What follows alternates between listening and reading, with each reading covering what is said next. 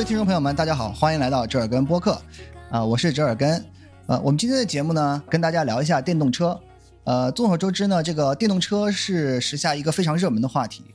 不管是各大传统车厂的这个转型的动作，还是一众新进的企业，它都在抢占这个新赛道。那么在这些玩家中呢，这个目前入局最早并且市场接受度最高的，居然就是这个特斯拉了。我说到这儿的时候，各位听众肯定以为我们今天要谈一谈和特斯拉有关的高大上的投资股票方面的问题，是吧？其实不是这样的，我们找来了三位这个特斯拉车主，我们想一起从这个消费者的角度来讨论一下作为用户的体验和想法。用知乎体说一下，就是开一辆特斯拉是什么体验。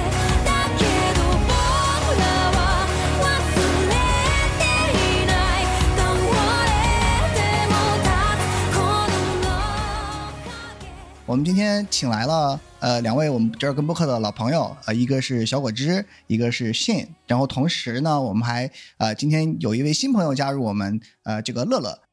各位折耳根播客的听众朋友你们好，我叫乐乐。大家好，我是小果汁。大家好，我是 Shane。 我们就不多寒暄了，直接进入今天的话题。首先这个像我刚才说的，我们今天来的这三位朋友都是这个电动车的用户。那么各位主播先给大家介绍一下自己的车型然后是就开了多久了，什么时候购入的，开了多久了，先给大家了解一下。我的车型呢是 Model 3， 然后我是在19年8月底的时候去试驾的，然后真正当时其实就定了这辆车，然后是在19年的11月份左右的时候到手的。当时还是特斯拉在国内，就是8月份试驾的时候就定了，试驾之后就定了。对，就定了，对的。Okay. 然后就已经付款了，也做了就是车贷啊这些事情，然后真正拿到车是11月份这样。然后因为当时是国内最后一批进口车，之后的话可能就不用这样的等待周期了。然后当时我们买的时候，然后店员说：“哦，你们的车可能还没上传吧？”哦，好的，大概是这样的情况。所以19年那个时候算是就是 Model 3刚进入国内吗？还是？对，是的，刚进不久。也就是说，相当于是3系刚在国内上市，你就买了。对的。啊 ，OK， 属于冲动消费是吧？还是说已经瞄了很久了？只是说它只要一上市我就买，实际是当时。当时只是一直想买车，然后正好是那个有留学生优惠的时候，所以当时一开始看的是有优惠的那些免税车型，然后其实不包括特斯拉的。看了一圈之后呢，说要正好走到这儿了，要不看一下特斯拉吧？就一看就把前面都忘了，然后所以就当场就定下了。冲动消费是吧？冲动是魔鬼是吧？冲动是魔鬼，对，冲动消费的典型。对，OK， 好，那。具体这个我们等会儿有一个专门的话题让大家来讨论一下，为什么想要买这个电动车是吧？为什么不买其他车？为什么要想买电动车？这个我们留到后面我们再详细展开。那这个我们 Shane 你来说一下，你又是什么车型，然后你是什么时候拥有的？我是一个 Model X， 我是7座的那个车型，就是最后大的那个 SUV。对，然后因为它有5座的，有6座的，有7座，我最后选了7座的。然后我是18年7月初下单的吧，然后过了一个月之后拿到的，所以到现在有2年半了，到今年7月就3年了。OK， 乐乐呢？我是相对来说比较新的那个 Model Y 的车型。然后大概是在 Model Y 这个车型出了大半年之后吧，然后观望了一下。应该是我没记错的2020年9月份的时候，我们是8月份去试车，然后9月份去店里面下单，然后做贷款啊什么的。然后我们是属于比较幸运的，因为现在在美东这一边就是 Model Y 这个车型还挺抢手的，然后订的人非常多，然后我们在9月份定的过程当中，当时店员跟我们讲说至少一个月才能拿到车。然后隔了一个周五的星期六，店员跟我们讲有一个车主选的跟我们同样的车型颜色，包括升级都是一样的，然后那个人突然他 cancel 了。对他给、啊、他把订单给取消了，然后我们相当于是下订单的替补，第二天第三天啊 ，OK 拿到车，对，就拿到了啊，那你这个非常幸运啊，对，算是比较幸运的，但是也有它、啊、okay. 有弊端的地方，我们可以之后再说。OK， 好，我们之后再详细讨论。哦，对，我刚才想起来，有一个可能各位听众不太注意，但是就是在这种就是这个听觉的节目上面可能不太会注意的地方。不过我个人很感兴趣的这个地方是大家的车都是什么颜色的？我的车是白色的，白色。我的也是白色的，白色。不会吧？哦，所有人都是白色。哎呀 ，OK， 好，那这又是一个很我要把这个记下来是吧？这是一个很好讨论的，为什么大家要选择白色是吧？等会儿我们来讨论一下这个问题。OK， 好，那我们接下来就直接进入这个为什么的环节是吧？我们首先讨论一下，所以大家各自当时在买这辆车的时候，首先一个问题是说，我想知道大家是就是像小果汁那样的冲动消费进去吃打完了就不顾一切的买了呢，还是已经瞄了很久？经过各多方面的调查研究考虑之后才决定要买这个电动车的呢？就是这个过程我感觉我不算是冲动吧，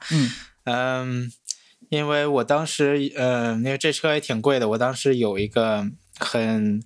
长的一段时间就是准备钱之类的，所以是我感觉我过了那么多时间钱准备好之后还想买应该不算冲动消费吧。 OK 然后呢就过去，冲动消费也没什么关系，我们不会judge你的。然后我也过去试驾了一下，但是试驾之前应该就已经是决定要买了，就已经决定好了。然后对我买这个车，原因主要有两个吧。第一个就是因为我之前开的车比较小，然后呢，就是想换一个大车，然后为以后组建家庭做准备，然后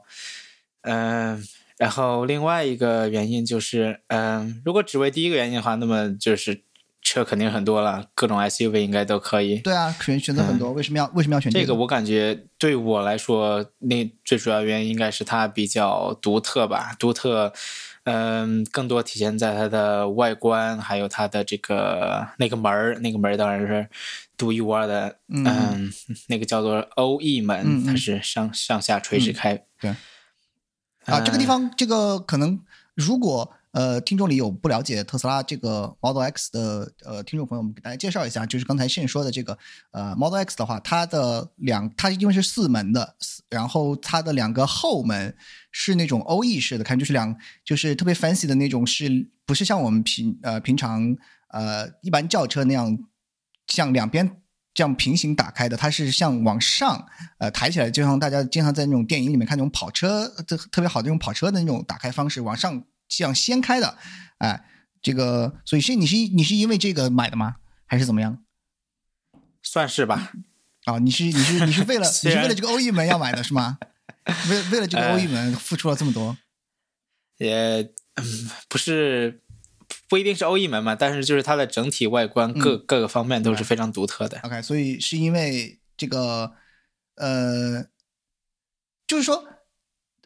我其实想知道这样一个问题，就是说是因为它的因为我觉得你描述的这几个条件并不一定就把它就框定到了特斯拉上，对吧？就是说它的设计很好，然后有一些让你非常动心的这种外观上的这个样式，但是也不一定是特斯拉嘛。那为什么就选中了特斯拉呢？我感觉我就是在就是路上很多车，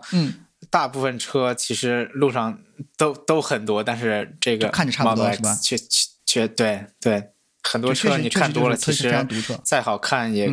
看完之后也感觉有点审美疲劳，然后呢，这个 Model X 街上是很少的。OK， 还是觉得就是它有一种独特性。对啊 ，OK， 那我们这个小果汁呢？你来说一说你是为什么给我们展开一下你为什么要买这个电动车？展开一下为什么当时就冲动消费了是吧？冲动消费是吧？对，为你当时的冲动消费辩解一下。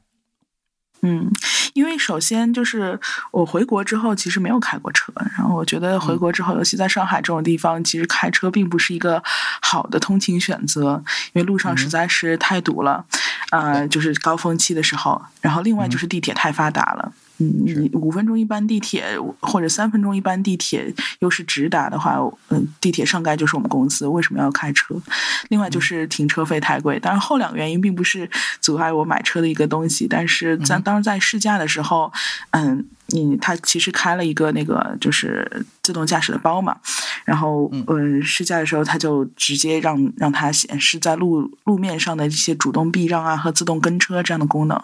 然后我就觉得哇，堵车的时候你不用一脚刹车一脚油门的在踩，这件事情是多么的开心省事儿。然后在堵车的时候你就可以直接玩手机了，所有的车主都在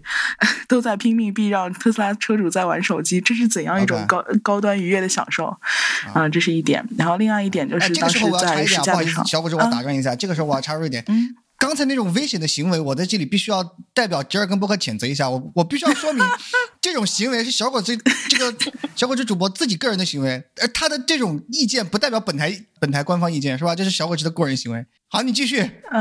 我只是说可以玩手机。我不鼓励，这很拉仇恨啊，不支持这种鼓励危险的行为，是吧？抓到就是是吧？200分2分，就是嘛，是吧？200块钱2分，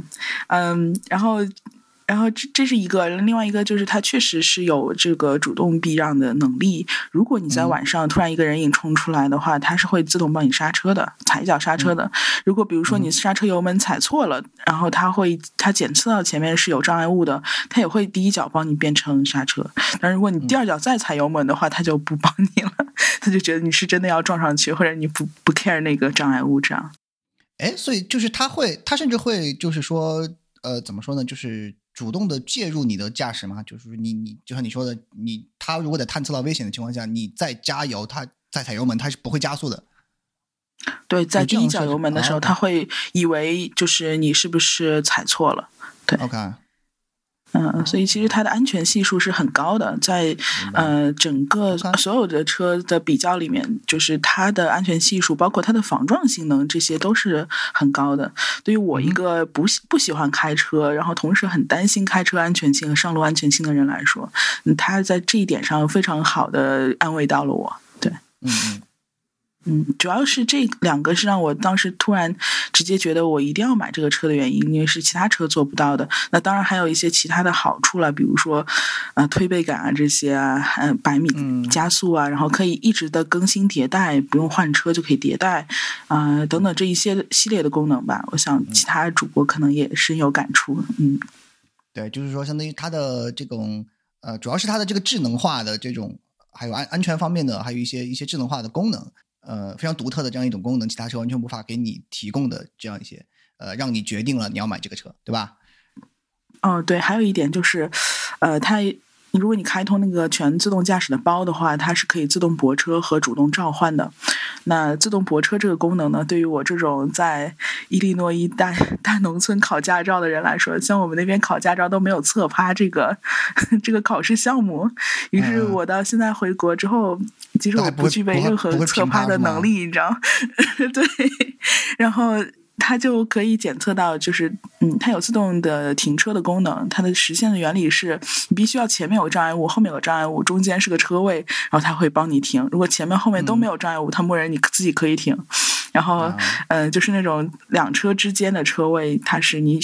开出去之后选择倒车，它就自动识别，然后自动倒进去，倒的还挺精准的。然后它会停在两个障碍物正中间。对，所以这个功能也不错。感觉特斯拉这个系统还挺有个性的，是吧？也不是说就无脑的就帮你。对，还有就是可能Shane用的也比较多的，就是你可以主动把它召唤出来，然后你再开门。就比如说，如果几辆车停得很近的话，那可能你的那个这个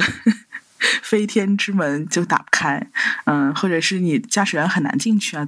你就可以把它主动召唤出来，然后你再开门进去，有点像操纵遥控车一样，先在手机上把它开出来。对，就是这种非常多的这种这个智能化的功能，是吧？对对。好，乐乐来给我们介绍一下你的这个为什么是吧？你的为什么？我觉得我可能最初考量换特斯拉有大概3点主要原因吧。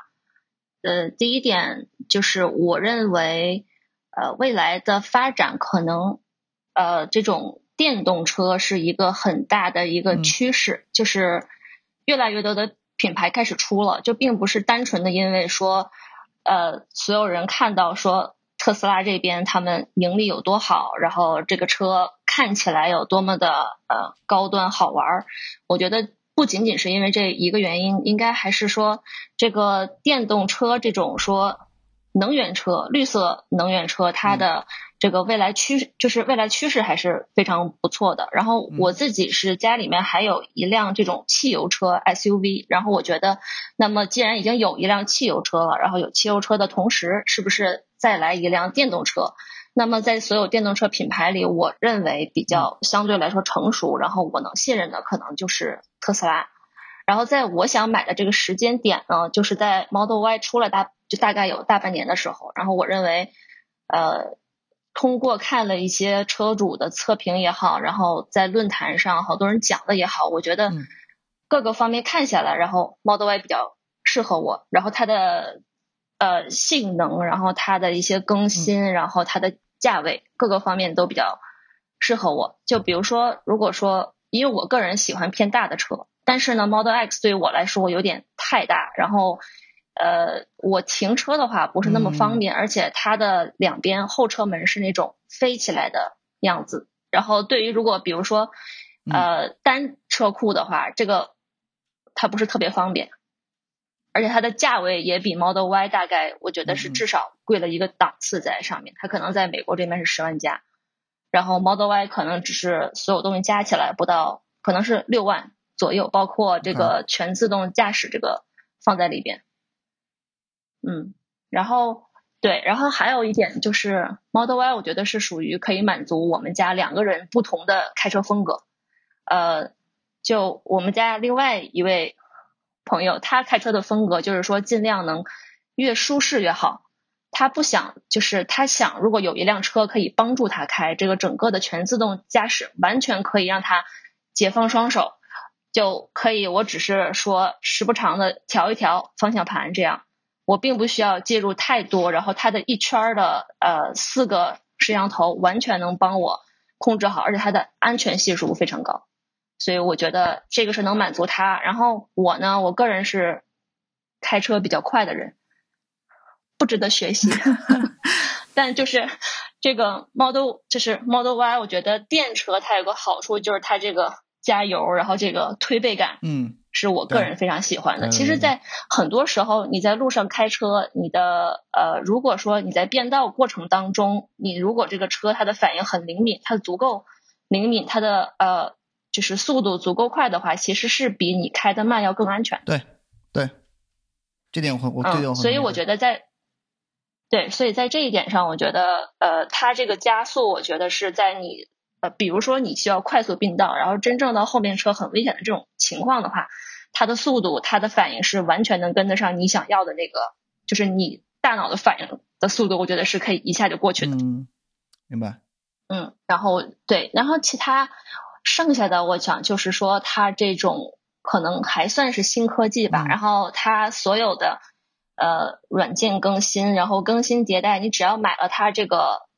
系统的话，它是不停的在给你推出新的东西，并不是说像你买了一辆普通的车，然后如果一旦这个车出了新版了，它有新功能了，这个时候你会觉得哎呀，我这个车是不是买的有点亏了，它后面又出了这么多新功能，然后会觉得我这个钱花的是不是亏了。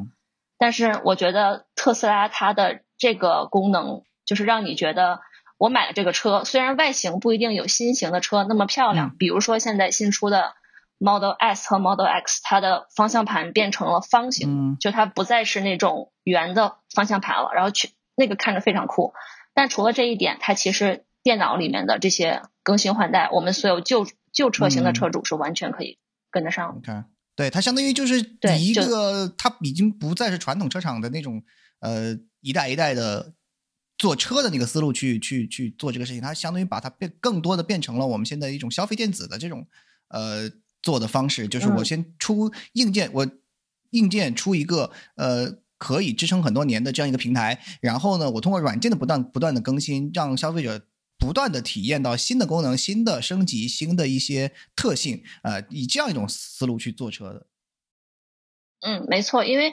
我觉得特斯拉他们整个这个公司，然后他们并没有把自己作为一个传统的就是汽车制造厂商，他们是把自己更多的当做一个科技公司。对，所以其实你与其说买特斯拉是买了一辆车，其实更多的我想其实类似于是买了一个电脑、买了一个手机，其实是一个电子产品，对对对对，是一个大玩具，我感觉就是一个这种感觉。嗯，对。那哎，我注意到了，就是说我们现在这里三位特斯拉车主，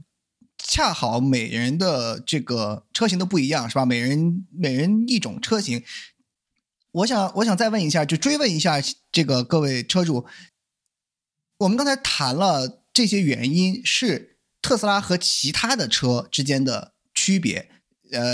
也就是说你们为什么选了特斯拉这个品牌，相当于是选了特斯拉这个品牌。那在特斯拉所提供的这一系列的不同的车型之内，你们有没有什么特殊的原因让你们选了现在的车而不是其他的车型？比如说 Shane 你选了 Model X 对吧，你有没有考虑过其他的车型？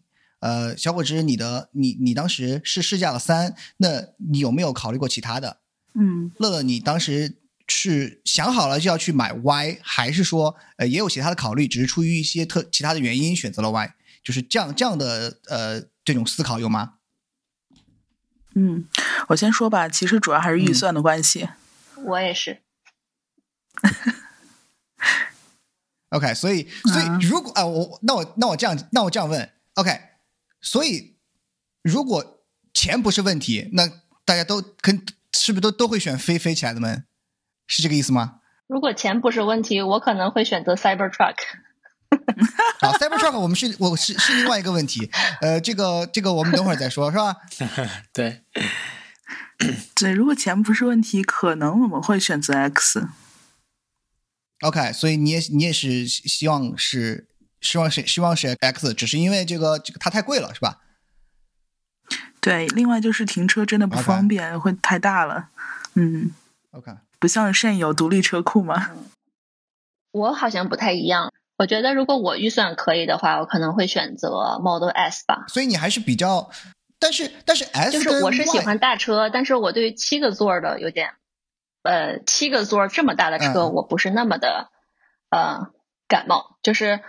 对。而且 Model X 它里面的屏幕设置，我觉得。相对来说我好像更喜欢 S。 所以就是说，那乐对你来说的话是你其实并不一定是要那个 SUV 对吧，你只是想就是比如说如果是3系来说，对 Model 3的话，对你来说你可能觉得小了一点，你想要一个大一点的车，但是呢你并不是一定需要一个 SUV， 你只是觉得 Y 比3要大一些，是这样吗？对，因为 Model Y 也不是传统意义上的 SUV 的那个大小，它其实就是只是比 Model 3大一点，然后比正常的 SUV 小一点。OK， 它是属于介于中间的一个尺寸。OK， 好，那现在我们回到刚才我想要提的那个问题，就是为什么大家都选了白色？你看，大家这个地方大家都进入了长时间的沉默，是吧？灵魂拷问，是吧？我先说吧。我觉得我当时选白色就是。我感觉和苹果有关吧，就是我看待这个车的话，它不太像是一个传统的车的概念，它更像是一个科技品。所以说呢，我感觉纯白色就像苹果一样非常有科技感，就比如说 AirPods 它是纯白色的，就是那种像钢琴漆一样的白色。然后呢我感觉这个车特斯拉它科技感很足，它应该选一个科技感很强的颜色。就觉得你就觉得就是这种充满科技味道的东西，它就应该是白色的，对吧？所以你选了白色，也不是100%应该是白色吧？就是白色，是颜色中给我最多科技感的一个颜色。你看，嗯，那小果汁呢？你选白色的原因是什么？哦，选白色是因为是默认颜色啊，它默认颜色是白色呀。好像现在国产的默认颜色是黑色了，但是当时就是海外版的默认颜色是白色，其他颜色是要加钱的。对于预算差不多已经封顶的我来说，那当然就是白色了。OK， 所以小果汁的各种选择都是基于这个预算做出的，是吧？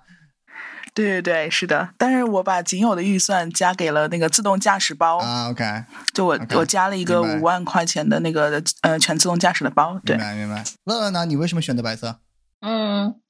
如果说一个非常好听的理由，就是我认为这个 Model Y 的白色是有点偏那种珍珠白，就是你通过阳光，它里面是带一点点反光的那个颜色的，然后而且白色很耐看嘛，就是很经典、很耐看的一个颜色。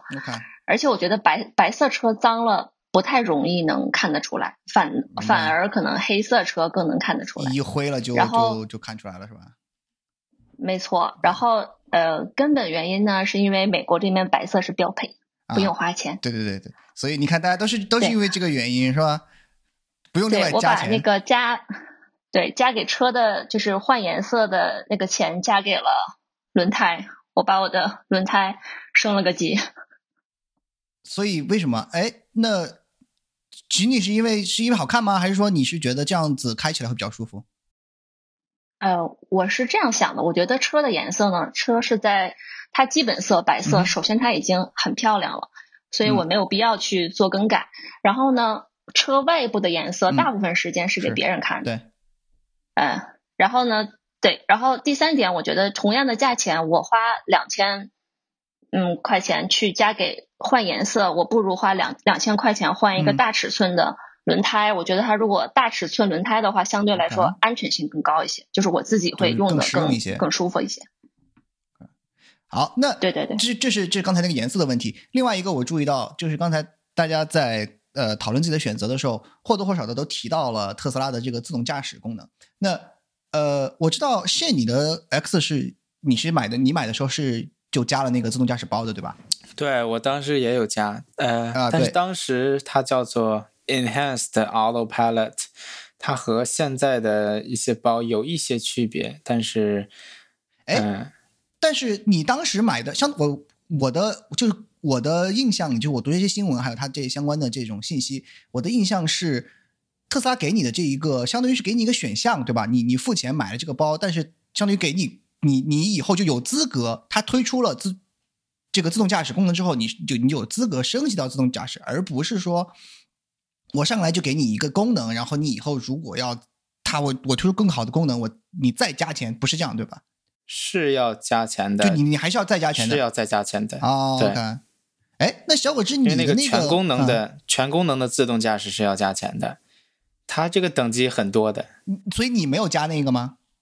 你没有加那个全功能？当时没有那个东西，当时没有。当时我忘记有没有，但是我没有加，我就加了一个一级的，也不是一级吧，当时就如果有的话就是2级，一级和全自动的，然后我就只买了一级的，因为全自动当时肯定就算有的话也只是一个饼而已，买来没有用。明白，就你买的时间比较早，所以当时还没有相当于没有推出这个选项，没有给你这个选项。我记不太清楚了，如果有的话也是很久远的事情，当时就没有买。OK， 明白。那个小果汁，我记得你是说过的，就是你是加了它那个全自动驾驶的那个包的，对吧？对，是的。你是想问有什么区别吗 ？OK， 乐，你加了吗？我加了，我就是我能回答你说有区别的这个问题，就是因为你有可能是我买的还是比较近的，所以可能你们买的早的，对于好多最初始的，你的时间是最近的。对，对，就是刚刚买的时候，车本身自动是带了一个 cruise， 就是有点类似于自动巡航。大部分其实除了电动车、汽油车，好多车的品牌都有这个东西，对，都有的。所以它是这种的。但这个功能呢，基本上它只能帮助你，你开了之后，它是能帮你在一个直行道上去做驾驶的。然后，当你左右变道和其他这些功能，它不一定是那么好用。我试过，它不是那么好用。后来我是在特斯拉宣布，它马上要对于这个全自动驾驶这个安装包，然后要进行涨价的前一个周末，我就立刻把这个给买了，因为它如果再加价的话可能要加1到2000美元吧，我有点记不清楚了，所以我就立刻买了。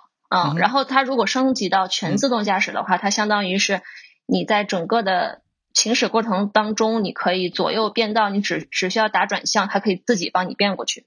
然后包括它有一个就是在你导航上面它可以帮助你做一个巡航，就比如说你出一些高速口，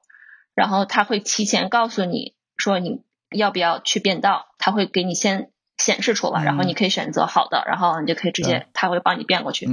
然后包括最新更新的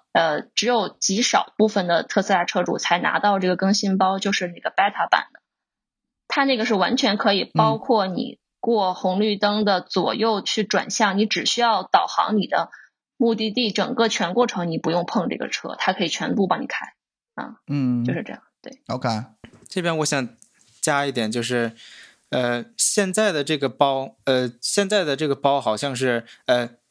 现在这包是1万块，它最开始是6000块，涨到1万块了，然后就对它越往后就越贵，然后呢肯定越往后就功能越来越强嘛。现在这个包包括一些已经可以用的功能，包括刚才乐乐提到的，然后呢还有一个以后会能用的全自动驾驶。然后呢当时我买那个包，它其实是包含这个1万块的包的一部分。因为当时很早他们的策略一直在变，当时我那个包是包含这个1万块包的一部分，但是不包含将来的全自动驾驶。所以说我如果买全自动驾驶的话应该能拿到3000块的优惠。总之就是说他们这个套餐一直在发展，一直在变动。对，感觉也挺混乱的其实，不过也没办法，他的一个这个一直在加。那所以三位车主你们的相当于乐，你是买了他那个全自动驾驶的包吗？还是没有？我买了。所以 OK， 所以你和小果汁的配置是一样的，对吧？你们俩的配置是一样的。对。然后Shane的话，你还没有加。但是有一点我觉得很神奇，就是它有好多时候特斯拉做更新，它并不是完全给所有车主的。对，它是有灰度的更新，这一点就是我觉得它是在滚动更新，不是说所有车主都同时得到推送，就分批次嘛。对，我们俩应该是更新手机软件嘛。对，我觉得我跟小果汁我们俩之间大差不差，应该是基本是一样的，但可能对于某一些功能，他们新推出想做测试这种的话，它应该不会放给所有的车主。应该是一部分一部分这样去放，对，而且中美也会有区别。就是说，这个具体的一些，对，具体的一些这种小区别肯定就无所谓了。我只是想知道，就是说，大家是不是都去选择买了它的这个所谓的全自动驾驶的这些功能？因为我一直觉得，就是特斯拉它不仅是独特于汽油车，就是甚至于，因为大家现在除了特斯拉，也有好多其他车厂也在做自己的电动车嘛。那我就觉得，就是特斯拉除了独立于这个汽油车，也是它相当于是比其他电动车的品牌要更好的地方，其实就是它的这个软件，就是它的这种各种智能化的这个自动驾驶啊，还有这些辅助驾驶的这些功能。所以我想知道，就是我刚才问那个问题的目的，就是想知道大家是不是都买了这样一个增强的这个功能。但实际上啊，我觉得买完之后其实用到的地方不太多，就除了刚刚说的那个自动那个停车找车位之外啊，但是它也每次也不是识别的都多准，有的时候它也会说啊我识别不了你自己来吧那种然后就是自动就把它召唤出来，那有的时候它也找不到我或者是之类的，就是它这个功能有点废，说实话跟 Cruise 相比啊，那 Cruise 功能确实它做的很完善了，就是在不管是在高速上还是平地上面有一些辅助驾驶的东西，而且我知道美国它已经可以就是通过法案可以自动识别红绿灯了，那中国这边它可以识别，但是因为法案没有允许它可以有这部分的介入，所以它现在只能识别不能帮你开。对，然后但总的来说我觉得就是全自动驾驶包会对于我像我这种完全依赖它停车的人来说可能会好一点。对，我这边我想说我同意小果汁说的，就是说我确实基本上不用自动停车，基本上不用主动召唤，主要用的就是巡航，巡航就是，而且在高速上这个巡航，非常非常舒服。因为我开车的在高速上呢，它就是路比较直，而且呢不用减速，不用停车。然后呢，我开车的习惯就是尽量保持匀速，然后尽量保持这个方向盘是直的，就算转弯也是慢慢的转，就算变道也是慢慢的比较平滑的变过去。然后呢，我这个习惯呢就非常符合这个软件的这个行为，因为这个软件就是它做的就是做什么事都非常的平滑，非常的平稳，包括加速、减速，包括变道，包括转弯，都是通过计算平均的这样子，尽量提高你的舒适感的。所以，而且如果你开很远的地方的话，比如说我上回开3个小时到另外一个 city，出去玩的话，就是3个小时，其实，如果没有自动巡航的话，其实是挺累的。虽然是直路，但是你要用力扶。你要一直对，扶着那个方向盘。如果有小弯的话，你要保证你的弯不要转太大，然后呢，也保证你能转过去。如果有巡航的话，虽然你还是要扶着方向盘，还是要看着路，但是你手用的力其实是非常非常少的。对，这也是一个我感觉，我最满意的一个功能吧。是我想说，就是感觉听了那个Shane和小果汁讲的，好像这是所有特斯拉车主的一个共同的感受，就是我的那个自动停车和这个那个 Simon 召唤这个功能，我自动停车几乎没有成功过，就是它那个整个的识别很难能识别出来，几乎100次有1次能成功。我觉得这个功能他们可能需要再做改进。然后还有就是智能召唤这个功能，它仅限于说在停车场，而且仅限于在我刚买这辆车，然后刚买了这个就是全自动驾驶包之后，我是为了好玩，然后我自己在停车场里试了试，觉着还挺有趣的，但其实真正用它的时候非常的少。就是属于那种看上去非常酷炫，但是不知道究竟有什么鸟用的这个功能，是吧？对，还不如用手机操作，让它前后左右动呢。对，而且我有试过，就是我人坐里面，然后另外一个人用手机去操控。其实在里面的时候，你完全不去碰这个车，然后车往前去开，还挺吓人的。对，你坐在里面，如果它自己动，然后你不控制它的话，这个我觉得特别是如果我觉得不会开车的人反而不会觉得有什么特别就是会开车的人，我觉得如果你坐在车里面然后不去控制车的话，会有一种这个很担心的感觉，就老觉得自己要有一种冲动要去控制住它，老觉得自己这个车会失控，没法把这个控制权完全放心的交出去。对，对的。所以我觉得除了这2个比较相对来说费一点的功能之外，其他的比如说高速上的自动巡航，可以就是让你的手跟脚都能有休息之外，还有就是在堵车的时候，这个非常好用。好，那我们就可以非常平滑的这个进入到下一个话题，是吧？我们正式进入到这个所谓的体验的部分。这个我想请问一下各位车主，主要就是3个问题。第一个是说，大家在前面的讨论中也或多或少的提到了这个，就是你比较喜欢它的，你用了这么久，对吧？大家就是就像乐，你这个就使用时间最短的，现在也快有半年了吧，半年多了。那对大家也都是这样有过一段时间的这样使用体验了。首先你喜欢它的地方在哪儿？那跟你的买它之前的这种期望，是符合呢，还是说让你有惊喜呢？超过呢？还是说完全就不及你的这个期望？这是第一点。第2个是说，有没有什么？我前面我记得我也问过这个问题，就是说有没有什么你觉得是除了特斯拉其他车都做不到的这个功能，或者是说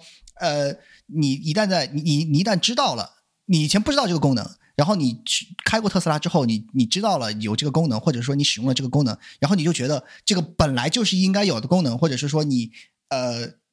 用过之后你就觉得没有这个功能我就不能开车了，这样的功能。好，然后第三个呢，是一个这个追问的问题，就是说那对于这样一辆我这个假设大我觉得在大家的这个前面的讨论中，都可以体现出大家对自己的车还是非常满意的。作为特斯拉车主，对这个车还是非常满意的。那对这样一个非常满意的车，你觉得有什么？我非要让你们鸡蛋里挑骨头的话，要挑点什么东西出来？这是一个。第二个是说，这个，如果是一些让你想要吐槽的地方，有没有？小果汁，你先来吧。我看你写了蛮多东西。其实吐槽的地方的话，就是一个刚刚已经说过了，就是其实它的自动驾驶包里面的功能还比较实验化，真正能用到的地方也比较少，所以我觉得其实我这个5万块钱投资相当于是投资让他们去赶紧研发的感觉。然后另外就是所以买了个期货，对。然后另外就是它其实在高速上，虽然说它的那个 cruise 功能已经非常完善了，但是因为它的传感器会有很多依靠它的摄像头啊，因为它周身有8个摄像头什么之类的，万一比如说阳光照过来有反射的时候，它会看不清路上的线，然后甚至它以为就是我本身已经在高速最左边这根车道了，但它以为可能那个在左边还有车道，它有的时候真的会很偶尔的会再往左边一偏，但是这时候就会很吓人，你知道，就因为旁边没有车道了，你再往一偏，车速那么高的时候，你很可能就撞上了。对，所以其实你手一直还是要扶着方向盘一点啊。然后当然了，它这个就是人的操纵要就是这全集肯定是要大高于就是自动驾，除非就是你往障碍物上一脚油门这种情况，其他的情况它都是会马上解除自动驾驶，然后让你来操控这个车身的。对，OK。另外啊，我不知道其他主播有没有这样的恶趣味，但是我也有时候会用一下这个特斯拉这种很恶趣味的一些小的设定，就比如说它那个车的喇叭声音可以换，然后有段时间我换成了放屁声。换成什么？换成鸽子缸吗？你可以，当然可以换成你自己车上的一段音乐，也可以用它预设的那个铃声。然后有段时间换成放屁声，然后把它那个喇叭，它当然不是会只用放屁声，不然其他车根本不知道你在按喇叭，它会叮先喇叭出来，然后不开始放屁，然后就很神奇，尤其在那个停车场上非常羞耻。而他那个召唤的时候，比如说你不知道他停哪儿了，然后你按一下，然后他让他出声，他也是会发出这个声音的。然后他包括你自己把它开出来的时候，他也会发出这个声音，然后就还蛮恶趣味的。这不就跟以前诺基亚手机换铃声一样吗？是吧？科技以换铃声为本。对，科技是以换铃声为本。您这个，但是就是对啊，21世纪了，大家在一个新这么先进的这样一个电子产品，我们就说它是一个电子产品嘛，不说它是个车了。但在这么先进的电子产品上，最喜欢把自己说卡了的功能还是换铃声，是吧？对，其实我会觉得有的时候它就是一个带了轮子的 pad 而已嘛。就它确实就像一个电子产品一样。对，先说一下我觉得我最离不开的功能吧。就是说我感觉我最离不开的这功能可能比较不是那么的兴奋，就是说它这个屏幕，它这个大屏幕我感觉我已经离不开了，因为它这个大屏幕放地图真的是非常的方便。因为它我忘记多少寸，至少有10寸吧，那个屏幕。然后呢地图放在上面，就是你可以把它调成一个总览，或者调到细节都可以。和别的车相比的话，如果比较老的车的话，你只能用你的手机大概也就6寸的样子。然后有些新的车呢也有 CarPlay 的屏幕的话，但是有10几寸的屏幕也是非常非常少的，大概也就7寸8寸，我感觉就已经是比较好的屏幕了。然后呢，其实 CarPlay 是一个非常非常非常好的一个功能。对于传统的车载地图、车载导航的话 ，CarPlay 是一个非常好的，因为你可以用你的 Google Map， 可以用你的 Apple Map。但是就是说传统车的话，它的地图这个数据可能会是一个，就是比如说它是这个汽车厂商自己的数据，它肯定没有 Google 和 Apple 的数据要好。而且你如果想更新地图的话，你可能需要一些基因描述，用 U 盘呀，或者到那个到 4S 店呀去更新，这个不仅花时间而且花钱。特斯拉这个大地图呢就比较出了一把，所以是因为它呢，它用的是 Google 的数据，而且它是，它会自动更新，你只要连上 WiFi， 它就会自动更新，更新到最新的 Google 的数据，所以说它既解决了也这个数据不好的问题，而且它也解决了这个 CarPlay 屏幕很小的问题。还有一个 Model X 和 Model S 比较独特的功能，就是他们这两个车型呢，它在这个方向盘前面那个显示车速的那个地方呢，有一个额外的屏幕，就是普通的车显示车速、显示转速的那个地方有一个额外的屏幕，那个屏幕上呢也可以放第二个地图，这个就开阔了这个使用的这个。就是对使用场景，我的场景呢就是我这个大屏幕上放一个总览，放一个我和目的地大概有多远，我大概在哪个地方转弯，这个总览。然后我在我的前面的小屏幕呢会放上细节，就是说前面我是直走还是要拐什么的，而且呢，我在大屏幕上放的是，永远是北是朝上的，然后呢，我在我的小屏幕上永远是我朝向的位置朝上，就是说呢，它给我了两个不同的视图，对我的导航给了我两个不同的视图，方向不同，而且这个而且这个范围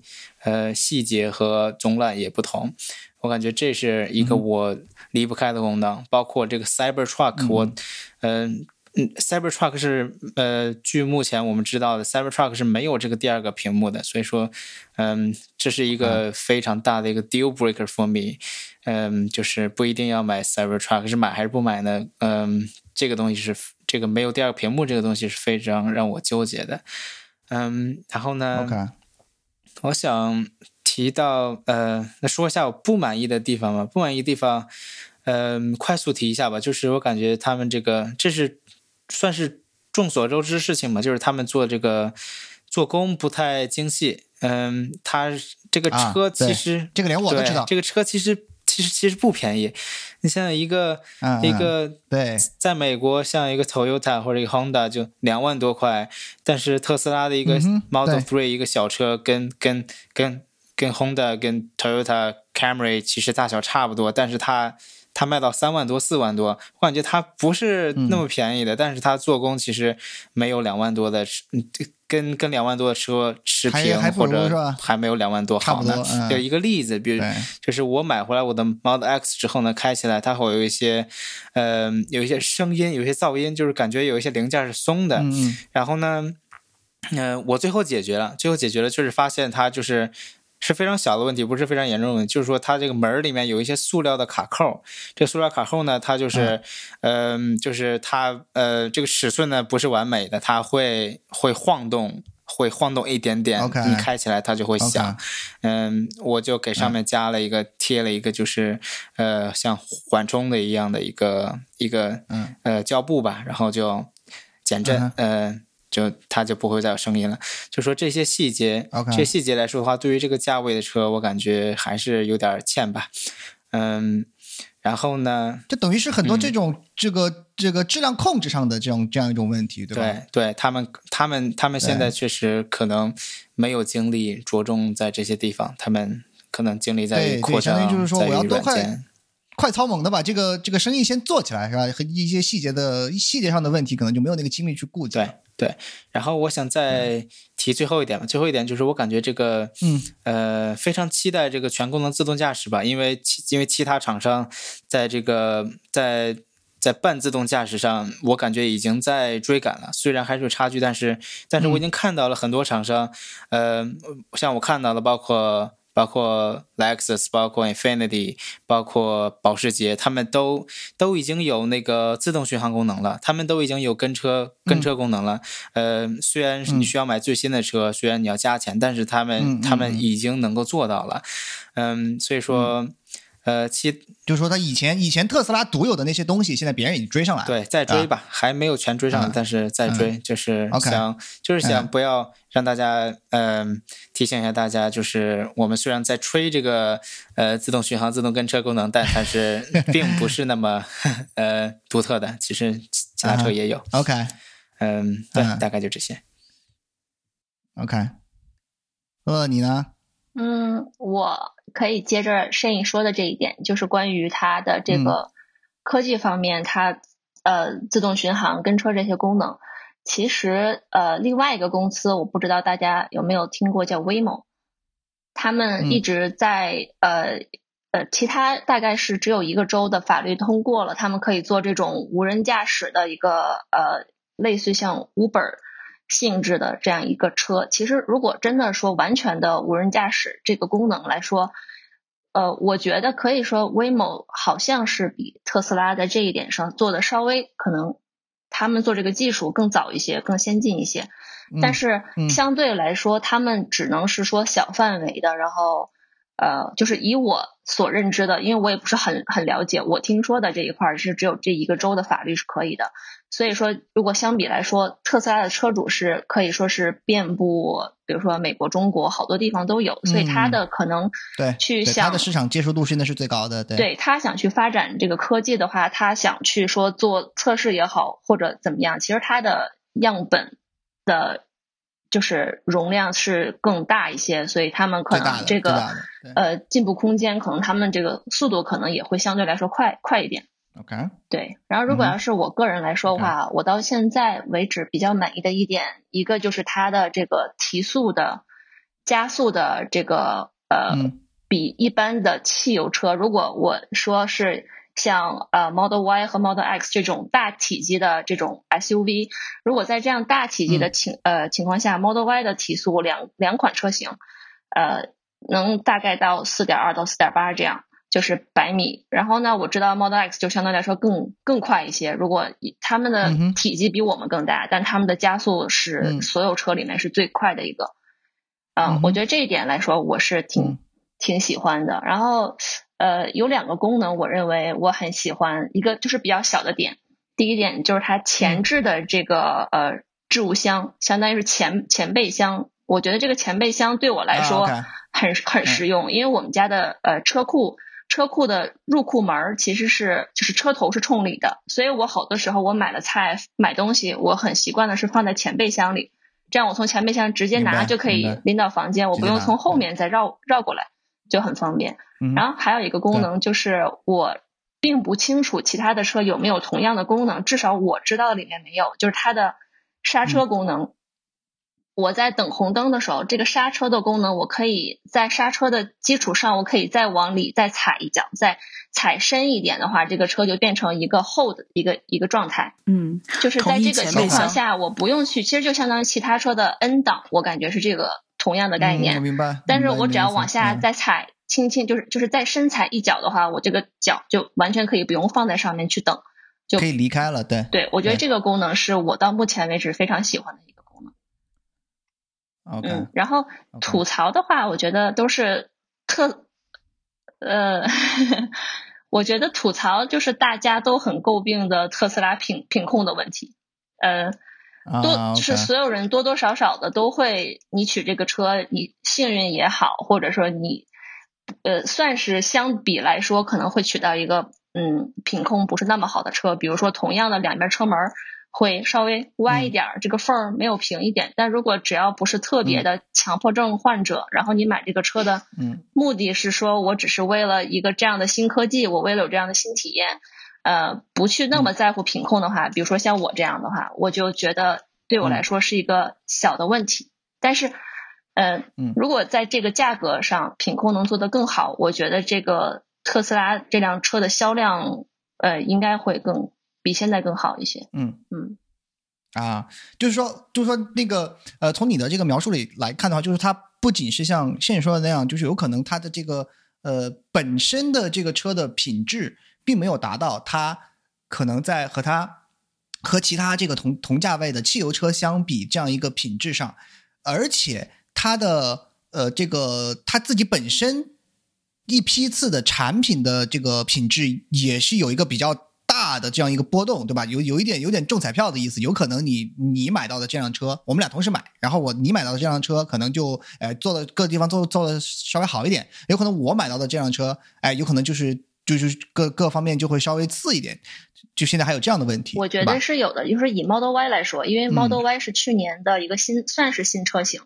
跟其他车型相比的话，所以它当时是为了有一个提高销量的这么一个概念，所以这个 Elon Musk 他是有一点想快速的出很多批次的车，然后加上订购车的人数非常的多，所以它的同厂出来的这个车的质量，我认为。我周围听说的，包括我看一些博主的都不太一样，每个人的车都不太一样， okay, 所以一般人去还是有一些这方面的问题。对，去取车的时候会拿一个 list，就是有一个查外观、查内观、查各种啊，已经有一个这样地方的一个 list， 很专业的一个 list， 告诉你怎么去查。OK， 对，所以这一点我还挺羡慕国内的，就是能买到特斯拉的这个小伙伴。我觉得国内如果是在国内组装去做的话，肯定会比美国这边要好很多。你说这个，我个人会认为国内的质量更信得过一点，就是在多车的这个品控是吧？对对对，对，毕竟是制造业大国嘛，我们天朝上国是吧？制造业大国，对，而且出品率很高，就是感觉。小鬼师，你有什么要吐槽的地方吗？我看你好像有话要说的样子。哦，没有，我就接着这个话说嘛，就是确实，我感觉在国内生产之后，这个产能和产量提高了不少。当然我有同事是之后买的国产的特斯拉，他自己评价也是还不错。当然我其实对于车本身没有什么，就是特别喜欢啊，一定要多那个啊，就是没有那种爱车的感觉，所以坐在里面大部分是一个乘客的心态，就没有太关注它的内饰啊，然后它的这个品控这个问题。要说吐槽的话，有的时候他声音太轻，你知道吗？这有点凡尔赛发言啊，但是他确实没有声音。然后在小区里开的时候，前面走一个老大爷，或者前面走一个戴耳机的人，他就根本不知道后面有辆车，然后又不能鸣喇叭，这时候你就只能慢慢的，不能鸣喇叭呀，然后就只能慢慢跟在后面，然后等他什么时候意识到后面有辆车，让一让。你那个车不是可以？但有的时候会闪一闪。放屁的前提是你要先有喇叭声，然后他屁，对对对，OK， 但有的时候实在受不了了，可能会就是闪两下灯，然后他就发现了。但是总的来说，他因为声音太轻，以至于你跟在行人后面，行人都不知道要让你，这是一个。Okay. 所以特斯拉这个，如果听众朋友里面有特斯拉的这个相关的从业人员的话，用户的话你们已经听到了是吧？请加入一个在小区里不用鸣笛也可以提醒前面的行人的功能是吧？让他们滚开。比如说放屁也挺好。我想在这儿插一句，就是我知道新款的 Model Y 他们的新车型，其实我可能再晚几个月我也会能拿到这个新生产的。它这个新车型在它的车下面有一个喇叭，你可以从车内向车外去喊，去说一些话，可以跟行人喊个话这样的功能啊。但是我的没有，对对对。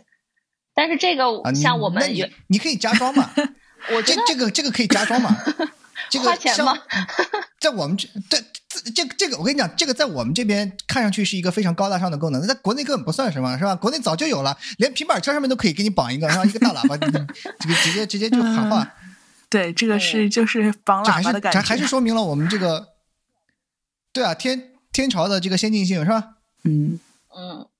对，我刚刚有一个事情我想说，我忘记了，就是今天我开车出去的时候，然后有一个车它有一点不太好好开车，然后有一点点恶性的并到我的前面，然后我当时很生气，就想按喇叭，但是我的喇叭是调成了那种圣诞节的模式。所以我按完喇叭之后只响了轻轻的一小声，然后就是一段非常优美的圣诞歌曲。对啊，就没有那种气势嘛，对吧？对，一点气势都没有。我刚才你们刚才在说自定义这个铃声这个喇叭声的时候，我就想提出这个问题，就是像我们这边像那个我们那个 Shane 还有我还有乐乐，我们现在都在美国这边嘛，就是我们在路上难免会有这种所谓路怒的时候。然后这个这种时候我们怎么去表达我们自己的心中愤怒啊？就是滴他是吧？就刚才我说的滴他，玩命按喇叭，大声喊出来说这个怎么开车的是吧？用这种喇叭声音去表达自己的这个愤怒的情绪。但你们这样把它设置成一个比较温柔的这个喇叭声的话，不就体现不出来这样的功能了吗？嗯，可能就像我们乐乐遇到的这种情况是吧，就表现不出来。但是按完之后，你就会就是本来你很生气的，但是你按完之后，你就是自己就笑了。所以我觉得这可能会减少一些路面上的冲突。怒路症是吧？对啊、对对对对，这也是他的一个啊。我们看来我们误会了特斯拉的良苦用心是吧？OK， 好，哎，小伙子，我还想问一个，你说那个高速上会自杀是什么意思啊？对，就刚跟我说了嘛，就是它有的时候，如果比如说阳光反射或者什么，它会分不清这个道路线，或者是一下子像失明了。啊 ，OK， 就是它会迷惑那个，对，自动驾驶会迷惑。会的，我也有过这种情况，非常吓人。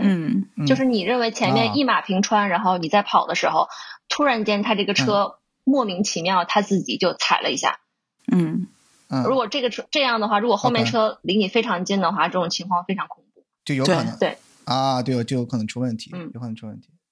对，所以在这个地方，我们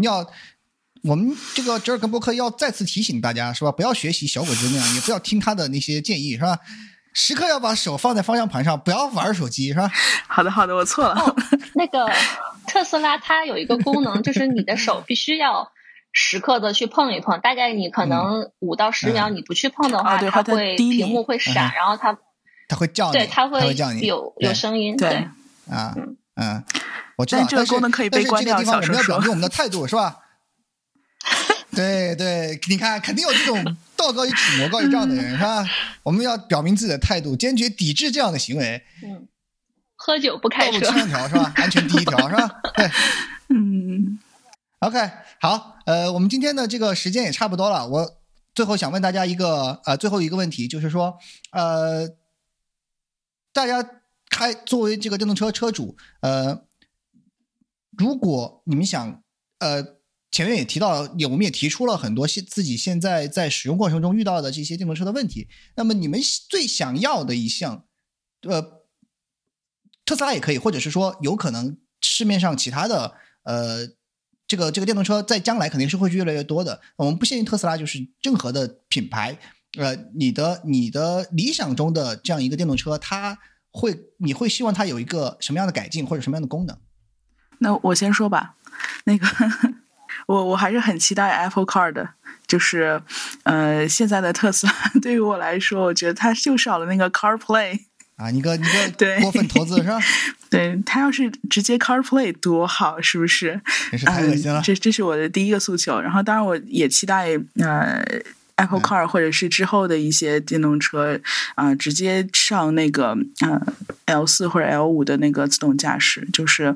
我不享受开车的乐趣，如果我真的享受开车乐趣，我就去开手动挡或者是开这个驾驶感很强的车了。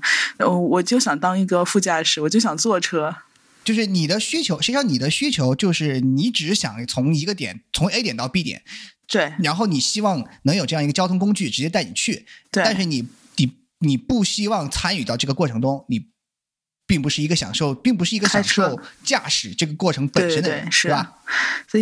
以现在的话，我相当于是那全自动驾驶肯定是非常适合你的。对，而且我不想坐在驾驶位，我想坐在副驾驶位。所以全自动驾驶未来它可能会先铺在比如说 Uber 这样的一些公共交通上面嘛，那我可能会先尝试一下那个，不知道私家车，因为私家车你作为全自动驾驶，然后你作为副驾驶，你就很奇怪，对不对？所以就可能私家车这部分会晚一点，到时候看吧。那总之 ，CarPlay 先给我上了。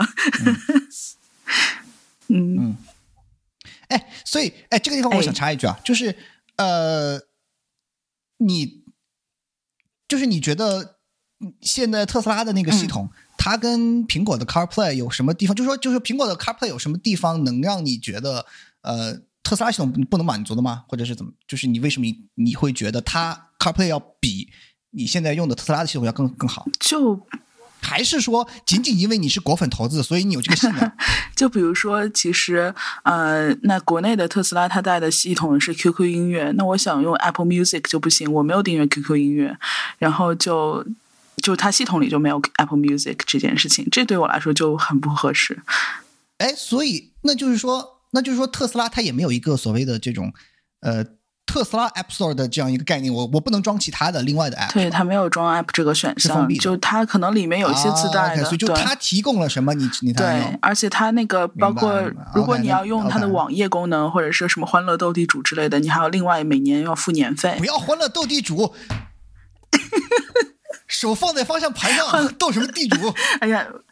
不是啦，就是你等，就是停车等人的时候嘛，或者停车等充电的时候嘛，不是说开车的时候根本点不出来个斗地主好吗 ？OK， anyway， 反正我觉得这个系统吧，就可定制性也比较低，然后它的地图也是原来是用腾讯，反正挺烂的，现在换成百度。规划或者语音也不是很好，所以总之来说，我希望它的中控可能未来可以，变得更能定制化一点，或者直接上 CarPlay， 大概是这样子吧，哦，对，我之前还遇到过中控频繁死机，然后可能是跟他推送的那个系统升级包有关，然后死机的时候就很无语，就是你经常要就是等他重新开机才能看到各种指标，因为他也没有仪表盘嘛，所以他这种怎么说，就是他不会在驾驶的时候发生这种情况吧，对吧？就是你停下来升级的时候，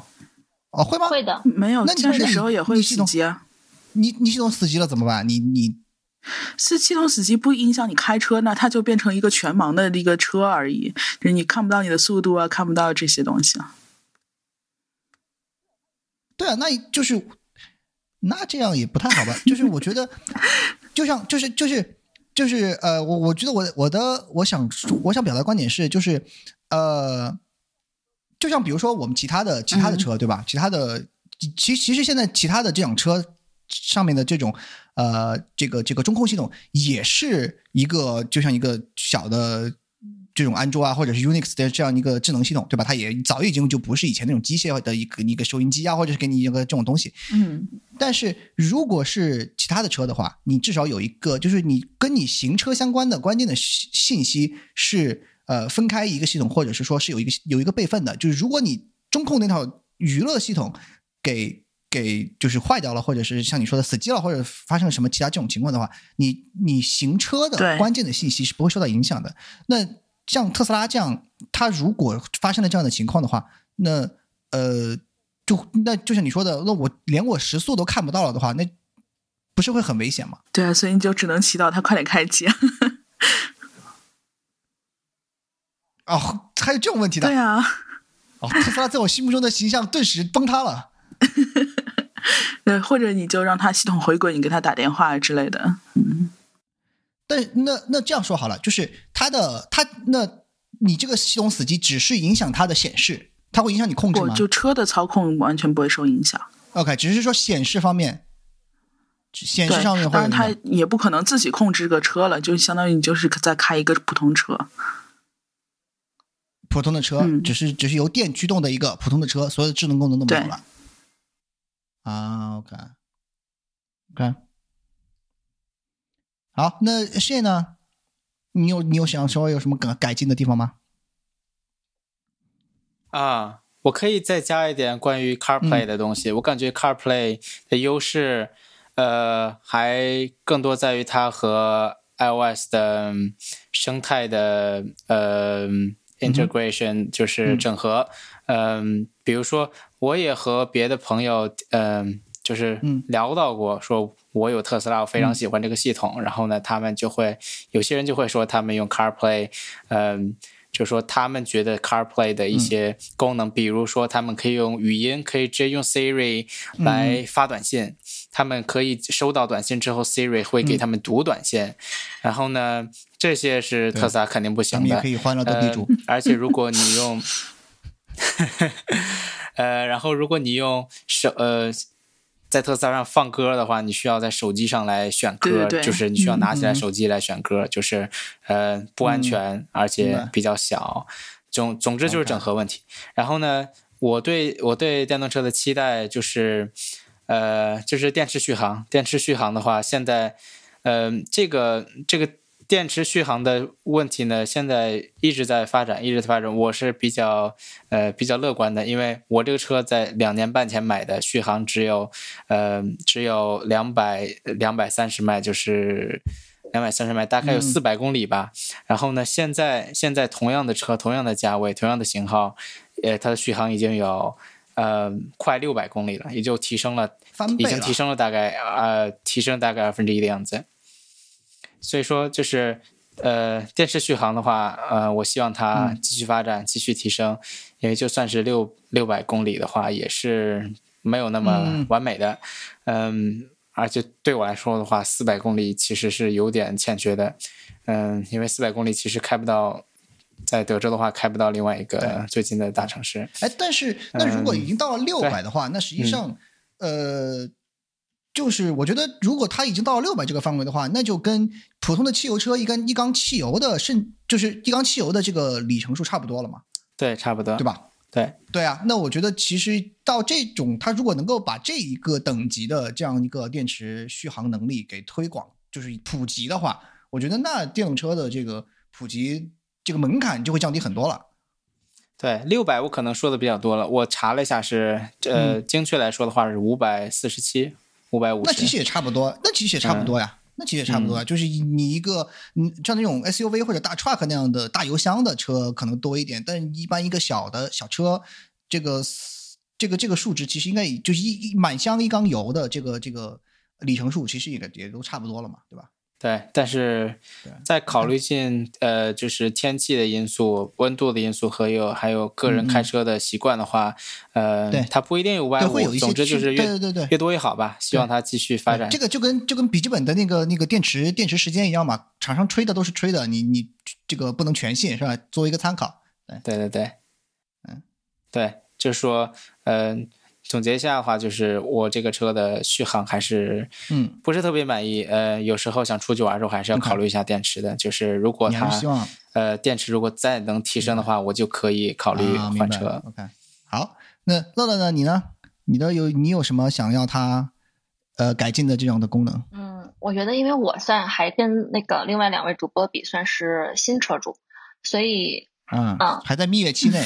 我算是在蜜月期，然后对我来说可能也是像Shane说的一样，是一个电池续航的问题。虽然说Model Y 后面这个款我刚刚也是查了一下，它其实如果换算成公里的话，它是326迈左右，那换算成公里大概是600公里。它如果是充全电的话是这种情况，但是我觉得除了刚才Shane说的要考虑的那些因素之外，还有一点就是充电站要比加油站少很多，你不能保证你去的路上有很多个充电站，它是加油站会各个地方都会有，但比如说我们想去一个镇子，一个很小的一个村里，像这种你就要考虑说我进山之前我要不要找一个地方先充好电我才能进去。是，对，我觉得这一点就可能如果在未来发展的更好的话，它的充电站会越来越多，可能这点比较好。而且我觉得充电的时间，一旦你比如说跑很远的话，举个例子，我如果像之前去了美中这边去玩，我从美东开到美中，我如果开正常的车，我加油的话，我可能开13个小时，但是我计算了，我开了特斯拉去的话，路上大概要多4个小时。这4个小时就是包括了，就这个4个小时纯粹充电的时间。对，你要是算你充电，然后呢，你想去这个充电站，你可能稍微绕一点点，然后你每次充一次电，它还给你算你这次充到%多少，够开到下一个充电站再充%多少，所以这个过程会还挺痛苦的，就没有办法开着你的很心爱的车，然后各个地方去玩，你只能就是去次要的选择我开汽油车，这样更方便。就是它，我觉得还是就是说，它这个始终电动车始终还是一个非常非常新生的这样一个事物，始终处在就你如果要使用它的话，那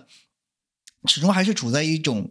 就感觉像是时刻都要规划着，时刻都要照顾它，这样而不是像比如我们开汽油车那样的就纯粹当一个工具在使用的这样一种感觉。对，因为毕竟汽油车已经有好多年，就是已经是一个就是很普遍的，它所有的跟它配套的服务都是很完善的，但是电动车还没有办法能做到这一点。但是我知道国内的像国内国产的这种电动车，未来它好像新推出的是说，我充电为了给你节省时间，我是整个车开进去把电池板给你换掉，换成一个新电池板。对，这个我也看到过的。就你可以直接在过程换电池就好，然后你就可以直接走掉。对对对对对，嗯，对，这个我也看到过的。我当时也觉得，就是说，如果能这样的方式能够普及的话，那就比较好那个了。就是说，但是这个就不仅是，我觉得不仅是它一个车厂，首先不仅是它一个车厂能够承担的这样一个事情，因为就是它如果一个车厂要来做这样的事情，你想它要涵盖全国，那么我们就先不说其他的地方，至少是在国内，对吧？中国国内你要涵盖全国的这样一个通行的网络的话，那你整个的这个不管是资金还是精力的投入都非常巨大，我觉得不是一个厂商能够负担的这样一个任务。还是需要整个行业，我觉得需要一个整个行业来共同商量，这样就是制定一个行业共通的标准和一个做法，然后以整个行业的这样一个力量去实行这样一套方案，然后我觉得这样才能解决这个电池续航的问题。嗯，对，这需要科研力量的跟进。对对。哦，我刚刚忘说了一点，很小的一点，我希望它能再加的一个。你说，就是比如说像我这种，我原来记得我还住在德州的时候。开的是野马，算是一个那种非常在美国很平民的一款这种车。然后，但是就是如果特斯拉能在你开车的过程中，然后给你加一点点这种音效，就你还是我听出来了，你肌肉车的音效，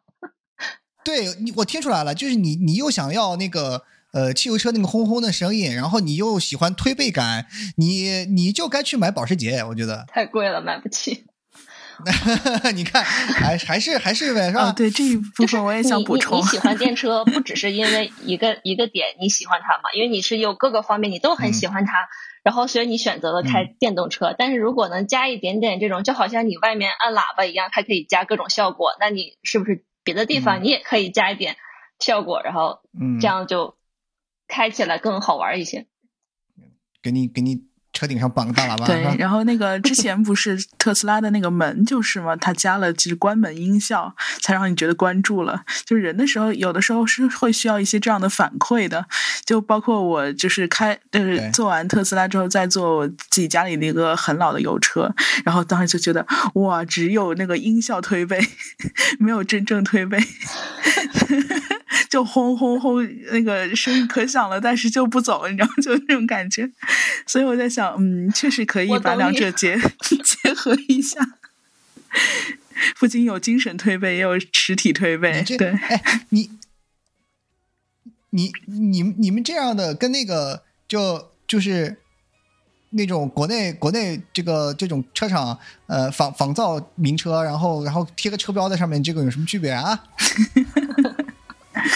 但我觉得可能也就是这一代人了，因为从小习惯了这样子的声音或者什么。那对，因为你们习惯了这样子。对对，未来电车长大的一代说不定也不需要这样的反馈了。对啊，所以还是一个习惯的问题嘛。嗯嗯。OK， 好，我们今天这个讨论非常非常热烈啊，非常这个也非常的非常的紧凑。我们今天这个就讨论到这里，感谢各位特斯拉车主来给我们提供一些使用中的体验和自己的想法。我们这个今天节目就到这里，感谢大家来到今天的节目。好的，谢谢大家，谢谢大家，拜拜。好，拜拜。哎，好，拜拜，拜拜。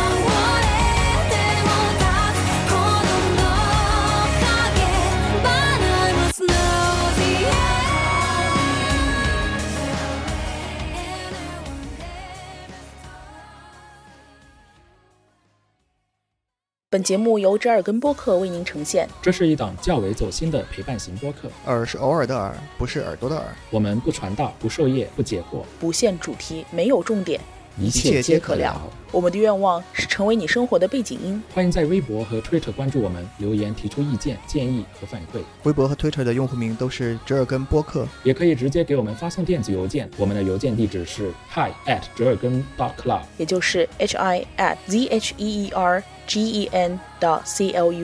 我们的节目目前已经在 Apple Podcast、Spotify 同步上线，欢迎大家订阅收听。推荐使用通用播客客户端订阅我们的节目。